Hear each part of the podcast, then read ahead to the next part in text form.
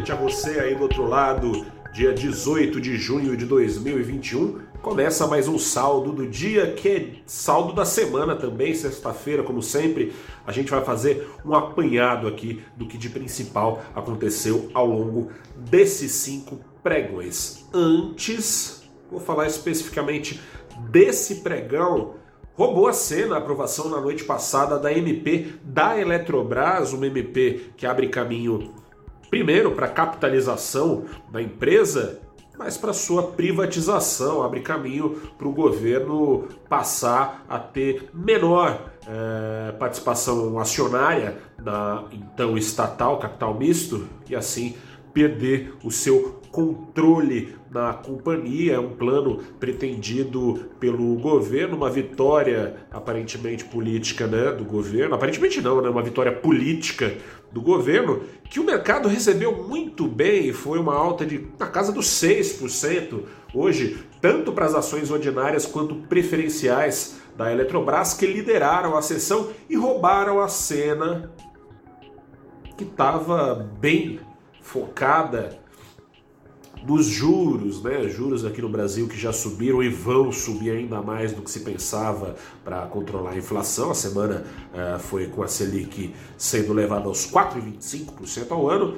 E o Fed, o Banco Central Americano, também avisando que vai endurecer. Endureceu, assim como no Brasil, o discurso. Por hora, segue tudo igual por lá, juros zerados e estímulo sendo uh, dado também por meio de injeções de bilhões, 120 bilhões com B de bola de dólares sendo colocados dentro. Perdão, um pouquinho resfriado aqui.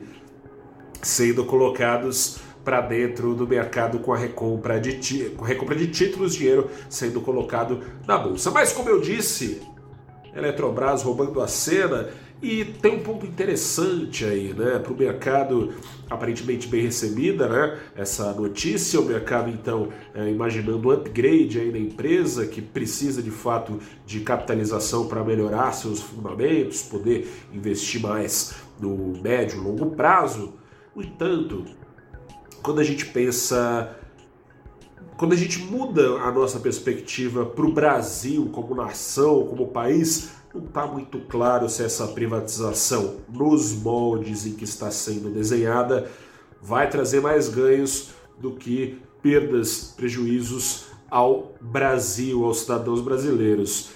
Você deve ter visto esse termo, né? Jabuti. Foram colocados vários jabutis uh, para dentro do projeto para que ele pudesse ser aprovado, senadores, deputados colocando coisas que, lhe, que lhes agradam para que a capitalização da companhia. Olha quem está aqui, a Glória chegou, veio no meu colo aqui querendo aparecer. É, coisas que, lhes, que, lhe, que agradam as suas bases, né?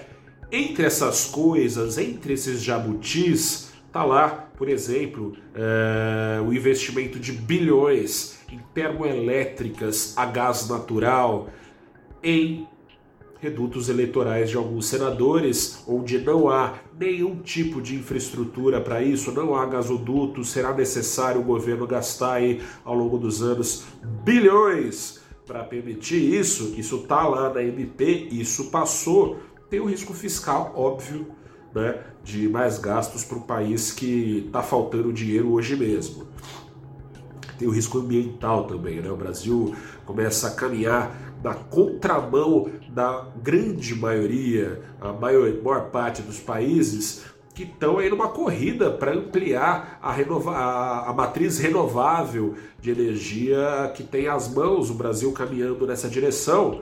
Um dado aqui do Instituto, já te pego, já pego aqui o nome do Instituto para passar para vocês.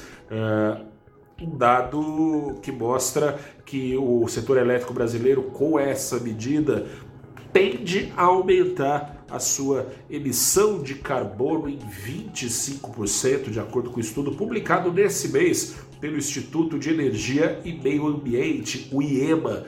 Dê um Google aí para dar uma olhada no estudo. Trouxe esse dado hoje no nosso saldo do dia, saldo da semana, também no site do valorinvest.com. Ou seja, do ponto de vista do acionista, muito que bem. Do ponto de vista do brasileiro, Tem alguns problemas aí, problema também que não estava muito claro, é, que, bom, aliás, é, vai trazer mais custo e que tende a chegar também via conta de luz mais cara, será? Via aumento de imposto para cima dos brasileiros? Vamos ver como é que vai pagar essa conta.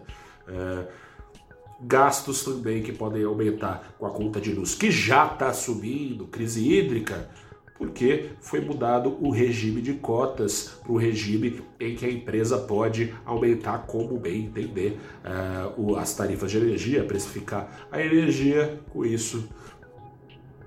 Que, aliás, pode até ser bom para o caixa da empresa, para a sustentabilidade da empresa, mas isso tem que ficar às claras, isso pode significar conta de luz mais cara, enfim. Isso aí roubou a cena da semana, mas que segue, as próximas serão assim com foco total. Nos juros, o Ibovespa fechou hoje com uma alta de 0,3%, mais que bastou só para apagar o tamanho das perdas na semana. Investidores tomando sul. Primeiro, muito focados com expectativa uh, à espera né, do que seria nos juros. Depois, levados a ficar ainda cautelosos com o que descobriram que acontecerá ao longo dos próximos tempos, e Bovespa acumulando queda de 0,8 na semana. O dólar, por sua vez, reagiu muito mais aos juros aqui no Brasil do que lá fora. Lá fora foi fortalecimento do dólar atrás de fortalecimento. O real foi a única moeda que se fortaleceu entre as principais ao longo da semana. Hoje teve alta. Hoje teve alta o dólar de 0,9%, diminuindo a queda ao longo da semana de zero, de zero nada, de mais de 1%.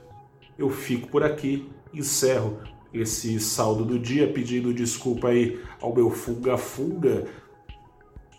Tô resfriado e convidando você a bater um papo comigo no Abrindo os Trabalhos da segunda-feira, às 8h30 da manhã, no nosso canal no YouTube, no Twitter, no Facebook, como sempre, para falar sobre o rumo dos juros aqui no Brasil e lá nos Estados Unidos e da inflação mordendo mais forte. Batei um papo com a Cassiana Fernandes, que é economista do JP Morgan aqui no Brasil, e com o Fábio Akira da Blue Line Asset mais uma vez participando do Abrindo os Trabalhos. Vocês são nossos convidados. Se cuide aí do outro lado, tá frio aqui em São Paulo, me pegou uma gripe. Se cuide, porque fora isso tem a pandemia. Use máscara, confie na ciência. Aquele abraço e tchau.